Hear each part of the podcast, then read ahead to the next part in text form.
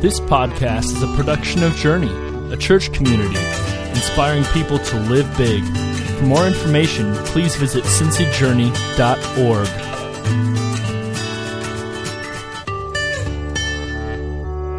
Good morning. Daniel, thank you for those reminders of God's grace and power. Uh, just some wonderful, wonderful songs this morning.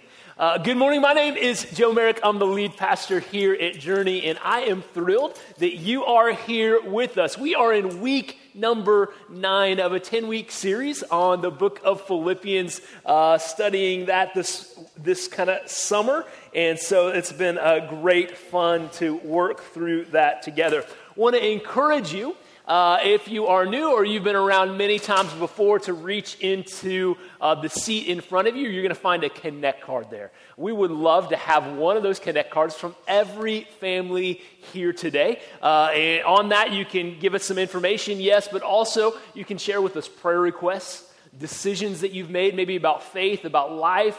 Uh, and, and other information you just want us to have. That's one of the best ways for you to get it to us. We take those prayer requests seriously. Uh, they get uh, prayed for by the leadership team. And so we just want to encourage you uh, to do that this morning. So once you fill that out, uh, at the end of our time together, uh, we'll have the offering bags go by and you can drop it in there. We're going to get started here in just a moment, but before we do that, I want to take a moment. A couple of weeks ago, we had a special service where we kind of uh, put everything on hold and we uh, served Reach Out Lakota. We uh, gathered up over 800 pounds of food, made 100 bags uh, for our community. And uh, I just wanted to, uh, I got this letter this week from Reach Out Lakota. I wanted to read at least part of it with you this morning. And this is from the director at Reach Out. On behalf of Reach Out Lakota, I would like to thank you for your recent food drive on our behalf earlier this month. Your donation of 100 Hispanic food kits was overwhelming, uh, all caps, bold, and amazing. Uh, the summer months are always a challenge for our pantry as our food stores become extremely low, so the timing of your food drive was perfect. We will be able to provide food items for those in need in our community, and we are so extremely impressed by your donation.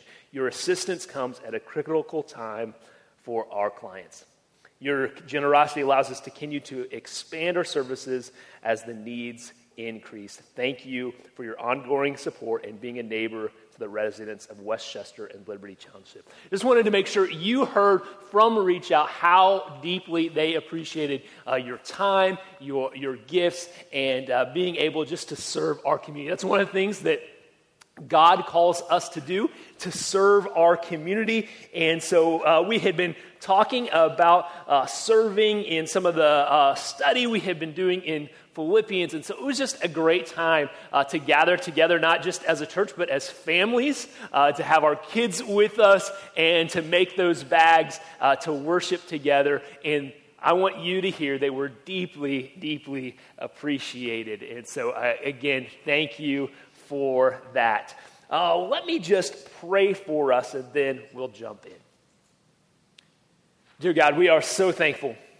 So thankful for you this morning. So thankful for this place, for um, opportunities that we've had uh, in this summer to serve together, to worship together as families. God, we thank you as we think about the songs that we sang this morning of your incredible love, of your grace, your forgiveness, for us, God. We celebrate that. And God, as we come to this moment of teaching, as we have been uh, reading the book of Philippians together, not just here on a Sunday morning, but so many of us have been reading through it and have read all the way through the book of Philippians together as a church this summer, as we've been studying what's happening. God, I pray that you just let some of these themes and some of this uh, uh, lessons that there are to learn here just seek, uh, soak deeper and deeper into our hearts. In your name we pray. Amen.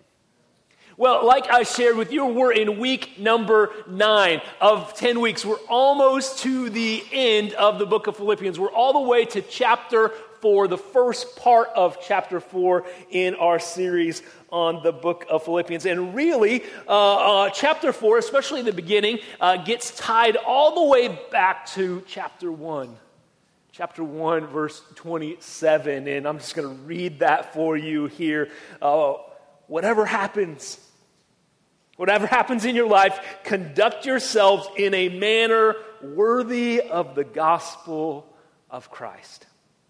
And then, whether I come and see you or only hear about you in my absence, I will know that you stand firm.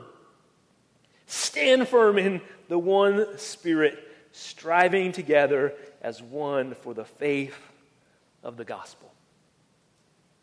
Paul, here in, in, chapter 4, one of the things he is doing, uh, as he does so many other places in, in Philippians, is he is encouraging the Philippians. He's encouraging the Philippians to conduct themselves in a manner worthy of the gospel, to stand firm, solid, together, one. And so many times, Paul uh, uh, points to, he, the way he points to this is by pointing to unity. Pointing to unity amongst them. And as a, a kind of an analogy this morning, I want to talk about an Old Testament story the story of Joseph and his 11 brothers. Uh, that's how we're going to get started this morning. Joseph, uh, if you're familiar with the story, I'm going to do it just quickly. If you're not, uh, we'll talk about where you can find it. It's a fascinating story. Joseph is a loved and um, uh, blessed brother. He's loved the most by his father and he kind of gets some preferential treatment. Joseph also uh, kind of he, he shares about these things. He's not really bragging, but it just kind of comes out, these dreams that he has of kind of grand things, and it just rubs his brothers the wrong way. And throughout the kind of beginning of the story, you see the tension building and building and building, and it's just driving them crazy. And, and it drives them so crazy, in fact. The resentment grows so great that his own brothers throw him into a hole, into a pit, and then they sell him into slavery. Again, this is the really fast version of this story. Uh, but uh, Joseph um, has this incredible life from there on out. This incredible life that's really like this roller coaster where he has these incredible highs. He, he gets to the uh, highest spots in, in, in, some of these places where he serves, where he becomes a servant, and then he gets thrown into jail, and then uh, and it kind of goes like that back and forth several times until kind of the end when Joseph ends up as second in command of all of Egypt. Egypt in this period is the powerhouse He's really in charge of, uh, um, he's really running the country. He's not kind of a figurehead. He is running the country, making the decisions. Second command, only person above him is Pharaoh. There's a great famine that comes. And because of God's direction and because of Joseph's wisdom, the Egyptians, they're ready for it. They have storehouses full of food. In fact, they have so much food that they can not only feed their people, they can feed the people around them. And so people from all over neighboring countries and regions, they would come and they would pay exorbitant prices for food. And sometimes when they were out of food, they just beg. And one day, one of the groups that came before Joseph, he recognized was his brothers. His brothers were standing before him, uh, and, and, they were uh, really, they were just famished. And it's this incredible scene, and it really is a fascinating story. If you don't uh, know this story, or even if you know it, I encourage you to read it again Genesis 37 through 45. This great read of, this, just this incredible story of grace and forgiveness. And, and, so Joseph, as kind of this incredible foreshadowing of Jesus' forgiveness and grace for us, he forgives his brothers. He forgives his brothers. And, um, you know, you can almost imagine the scene. Uh, there must have been so many people around Joseph just saying, hey, We know what your brothers did to you. Let's, let's turn this around on them. Let's make sure they experience everything that you experience. Let's make sure that they experience all of the difficult days and the, the slavery and just the pain. Joseph says, No, no, I'm going to forgive them. He says, I'm going to forgive them. And then he says he, wants his brothers to do something for him. He says, Go back and bring uh, our father, bring him here so that we can be united. So we can be united. And on the way, all of this to say this one line. On the way back from uh, where Joseph, his brothers, have been before him, he's given them some food. They're supposed to go back and get their father. He gives them one command on the journey Genesis 45, verse 24. Don't quarrel on the way. Don't quarrel on the way. I think Joseph here has some incredible insight into human behavior. He's got some incredible insight into how our minds work.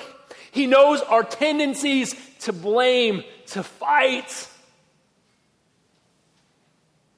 He knows our, our ideas that pop into our head, and we say, you know, well, it wasn't really my idea. Why, why did you tell me to do that? I, I didn't really want to go along with it. I was just kind of following everybody else. He knows that we like to pass judgment on others so that we feel better about ourselves. And so he gives, us gives them this clear command don't quarrel on the way. And what Joseph is saying to his brothers is this You have just received this incredible gift of forgiveness. I had all this power, I had all this ability, I had all these people, most likely, in my ear saying, No, let's, let's, uh, let's torture them, let's put them into slavery, let's do all the things they did to you, but I'm not going to do it. I want to forgive you. You've got this incredible gift of forgiveness right here, and we're just about to be unified back together as a family once again. I can't believe it's going to happen. Don't mess it up. Don't quarrel on the way back. That's virtually the same thing as what Paul tells two women in the start of chapter 4 of the book of Philippians. Two ladies in a fight. Their names were Euodia and Syntyche. And they're in a fight, and everybody knows it. Paul mentions it here in his letter in the very beginning of chapter 4. He mentions it to them, and, and it, it, we don't know what it's about. We don't know who started it. It doesn't matter. The implication is, though, that everybody who heard this letter, they knew precisely what Paul was talking about.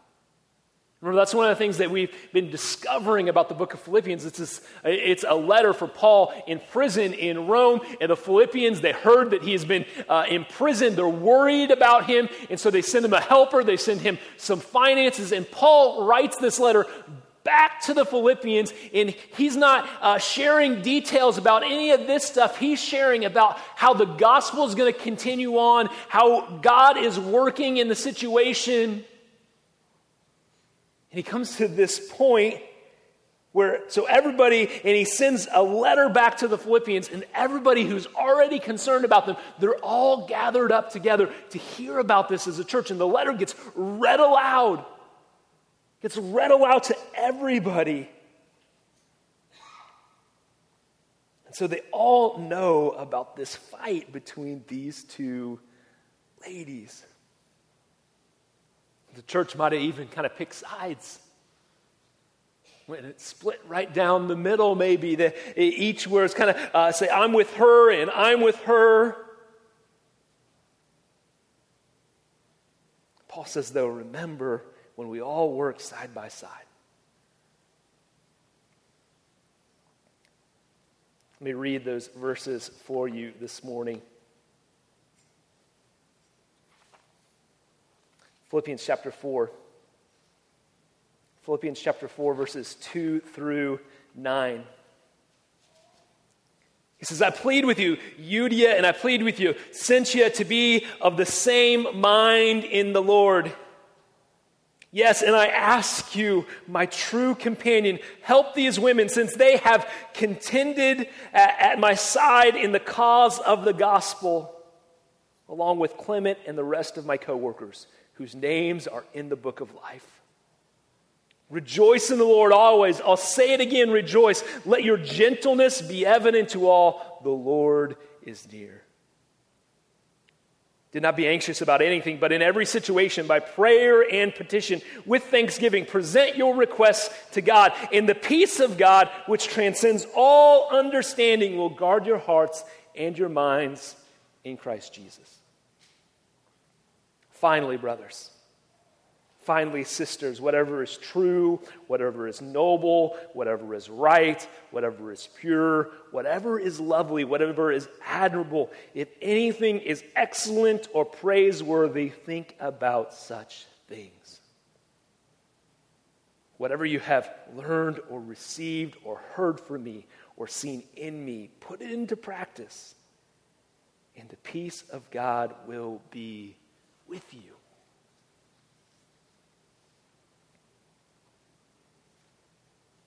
Paul here. Paul here is talking to these two ladies, to the whole church, to us today. And he wants to put our arguments, our disagreements, our grudges into perspective. And sometimes when we look back at a letter like this in a, in a moment, historically, we want to know well, what were they arguing about? We don't have any clues here. We don't have, all we have are guesses. And, and sometimes I think it's more powerful that way. Because the implication becomes it doesn't matter what the details of your disagreement is, it doesn't matter the reasons for your grudge. Paul and Jesus and God say, get over it, find healing, and find it quickly. And so, Paul, uh, uh, to kind of uh, illustrate this lesson, to highlight this lesson, uh, this unity that he's searching for in the uh, Philippians as a whole, and especially between these two ladies, he says, let's put this into some perspective, really, three perspectives. If you're following along, if you're taking some notes today, eternity, community, and divinity. Eternity, community, and divinity. First, let's walk through these together eternity. From the beginning, Paul not only reminds these women that they served side by side not that long ago, they served side by side together and with him not that long ago, he also reminds them about eternity. He talks about their names in the book of life, that they have an eternal destination. And what Paul is doing is so important here. It's so important when we're in an argument, when, we're in, when we have a grudge. He's reorienting. He's reorienting these ladies, he's reorienting the church, he's reorienting our focus not on this particular situation, but on eternity. question. He, he's saying to us, this world is not all we have. You're so focused on this moment, you're forgetting about forever. Question that gets posed here is this in the face of eternity, where does this tiff, where does this argument rate when you're balancing those things out? Is it even a blip on the radar? He takes it further. He says, uh, when you remember that Jesus came and, and, he forgave you when you didn't deserve it, that he provides you grace and forgiveness that opens the door for eternity and eternal relationship with God. His only command, or uh, one of his commands, I should say, one of his commands is to simply treat others with the same grace he has treated you. How do our petty arguments live on? Paul asks. when we compare them with eternity, when we compare them with all that God has done for us, how do they continue on? So, Paul wants us, when we face an argument, when we face a grudge, he wants us to say, All right, here's this and here's eternity. Let's try and balance these things out. Let's, let's weigh these out. And he argues, I think you'll find that eternity wins out every time. The second uh, uh, kind of perspective Paul wants to put uh, the argument in, this argument, our arguments, is in the perspective of community. Perspective of community. Paul understands something here that we so often miss. He gets something that we so often skip over. When we're in an argument, when we're in a disagreement, when, when we're holding on to a grudge, we so often think it only affects me.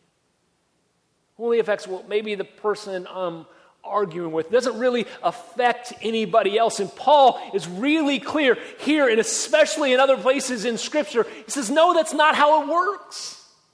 It's not how it works. It affects the whole body, the whole church wasted energy. It damages our credibility with the world. And we see Paul kind of uh, express these concerns in two ways. First, remember, just like I talked about already, this is a public letter. He doesn't see this as a private issue. This is a public letter that, that came to the uh, church at Philippi and it gets read aloud to everybody else. They're, they're there. Maybe just imagine that scene. They're lined up side by side, one with this lady, one with that lady, divided over their arguments. It's not a private issue. Paul addresses it publicly. Secondly, he calls on the church. He calls on somebody in the church to stand up and mediate this thing. If they can't really work it out amongst themselves, somebody needs to stand up and insert themselves into this situation and be a mediator. That's what in verse 3 Paul calls his true companion. We see Paul uh, respond similarly to other situations, namely in, in Corinthians where uh, two believers in, in the church in Corinth got into such a disagreement that they sued one another. And Paul hears about it and he's furious. He's absolutely livid. And he writes to them, listen to his language in 1 Corinthians chapter 6, verse 5. He says, I say this to shame you. It's pretty harsh language. I say this to shame you. Is it possible that there is nobody among you wise enough to judge a dispute between believers? He's saying this to the whole church, remember. Nobody could stand up and figure this out. Let it just fester and continue on till it went all the way to a, a worldly court. Paul says, Shame on you. Paul so wisely understands what we need to understand that two parts of the body, two parts of the body can't be fighting one another and then act like it doesn't affect the rest of the body. Third perspective Paul asks, us to put our arguments, our grudges, uh, kind of in the face of is divinity. Directly after Paul names the argument, he, he calls it out. He said, I've heard about this. I don't know what the details are. I don't care. He calls out the disagreement and he pleads with them to be unified. He makes it really clear that's the expectation that you uh, and the whole church get beyond this, that you're unified. And then he turns his attention to Jesus. Turns our attention to Jesus. Listen to verses 4 through 8.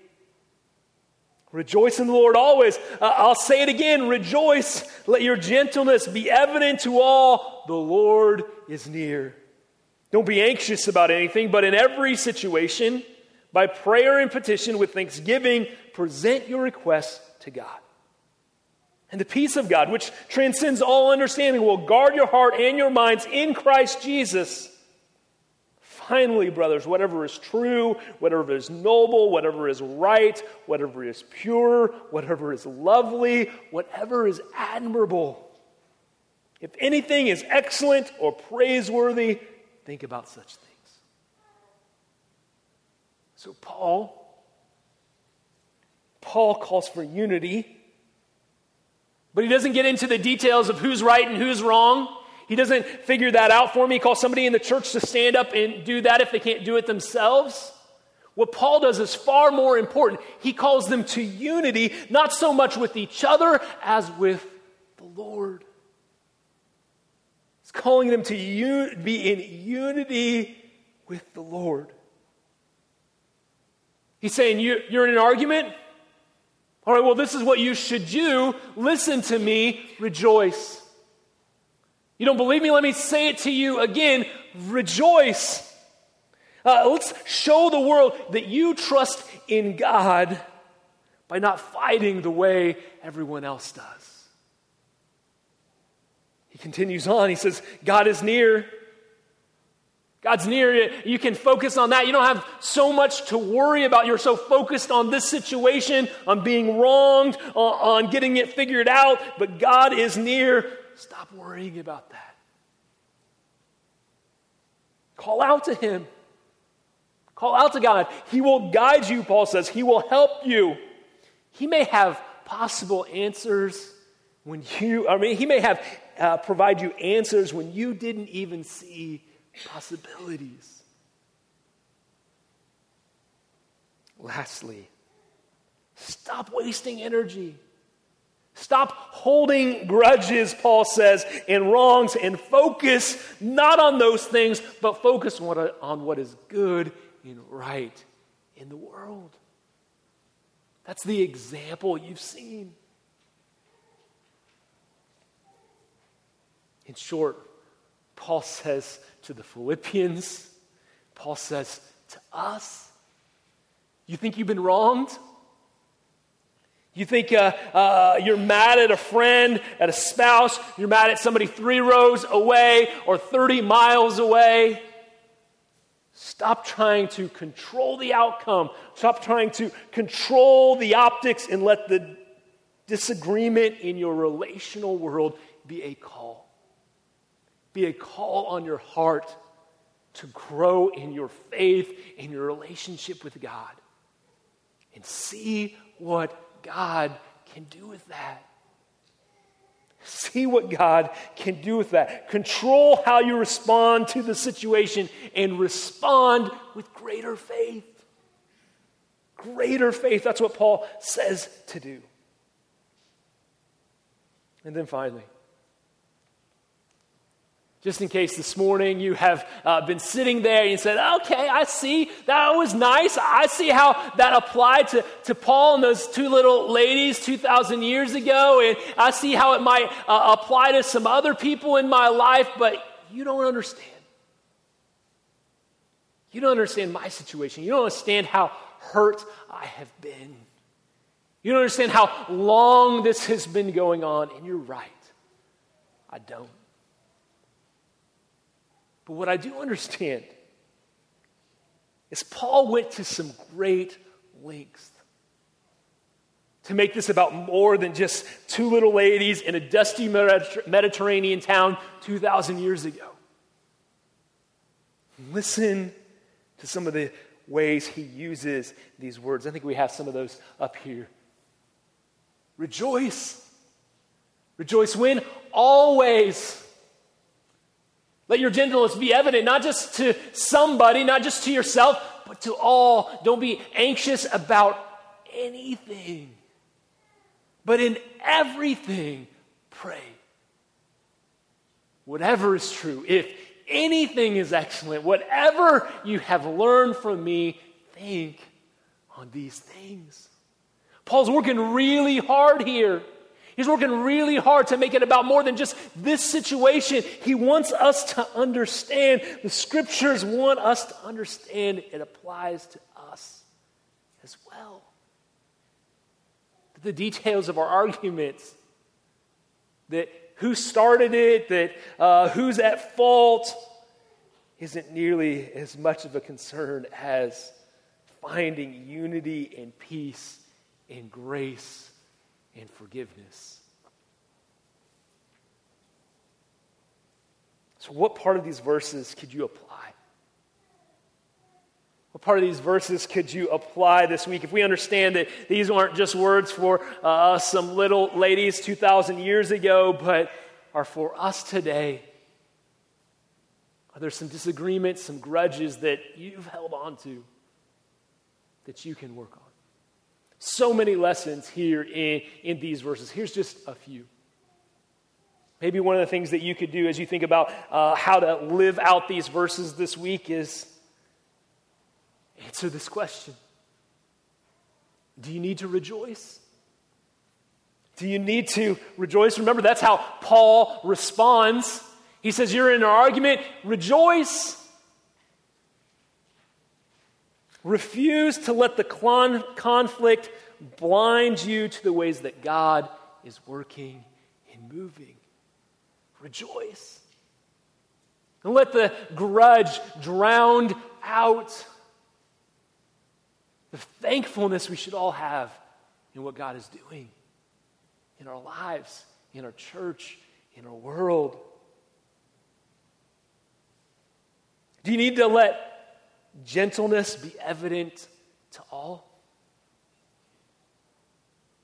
Notice how, how, he writes that is really clear. He doesn't say, hey, just be gentle, be kind. He's saying, make it evident, not just to yourself, because sometimes we think, hey, we're showing lots of grace, but the other person, they don't see it. Paul says, make sure it's evident to everyone. Make sure everybody understands that you're not working, you're not moving from a place of, of grudge and just um, bitterness in your heart, but you're moving forward with justice and grace. Make sure that's evident, not just to your way of thinking, but to all, Paul says. It's a much higher standard, isn't it? Or maybe you need just to simply let your requests be known to God. Sometimes, when we're in an argument, when we're in a disagreement, when we feel like we have been wronged and we're kind of holding on to that grudge, we get so focused in on it, it, it, kind of sucks up our energy, our mental energy, our kind of emotional energy. And we even know that it's not good and healthy. And so we're trying to fix it, we're trying to get over it, but we're trying to do it ourselves. Paul says, no, can't do it that way. Paul says, let your requests be known to God. Call out to God, tell Him about your troubles so that other people in your life can see your peace. That's really what Paul's been saying here. Let everybody else see your peace. Let God know your pain. Let me pray for us this morning. Lord God, we have been working through this book of Philippians, and it has been uh, just a joy. It's been a joy to kind of spend some extra time, uh, to dig a little deeper, to, to kind of really get into some of the details that maybe we couldn't normally get into. Today was one of those. These two ladies in a disagreement, in an argument, something that we have all experienced before. It, we lose track of who's at fault. We lose track of even how it started. We just know that we, we have this grudge and we have this kind of just hardened heart towards this person, towards this place, whatever it might be, God. And Paul just starts picking away at that starts picking away as he talks about all the kind of different perspectives we should put these arguments in uh, the eternal perspective weighing it out between you and, and eternity between this argument and eternity this uh, community perspective this reality that it's about more than just me and this other person. It's affecting the whole body. This divinity perspective. God, what you're calling us to every day is to be more like you. Even when you call us to unity, that's one of the ways you call us to be more unified, is, is not by fixing everything on our own uh, between these relationships, God, but by growing closer to you. And as we all grow closer to you, we grow closer to one another.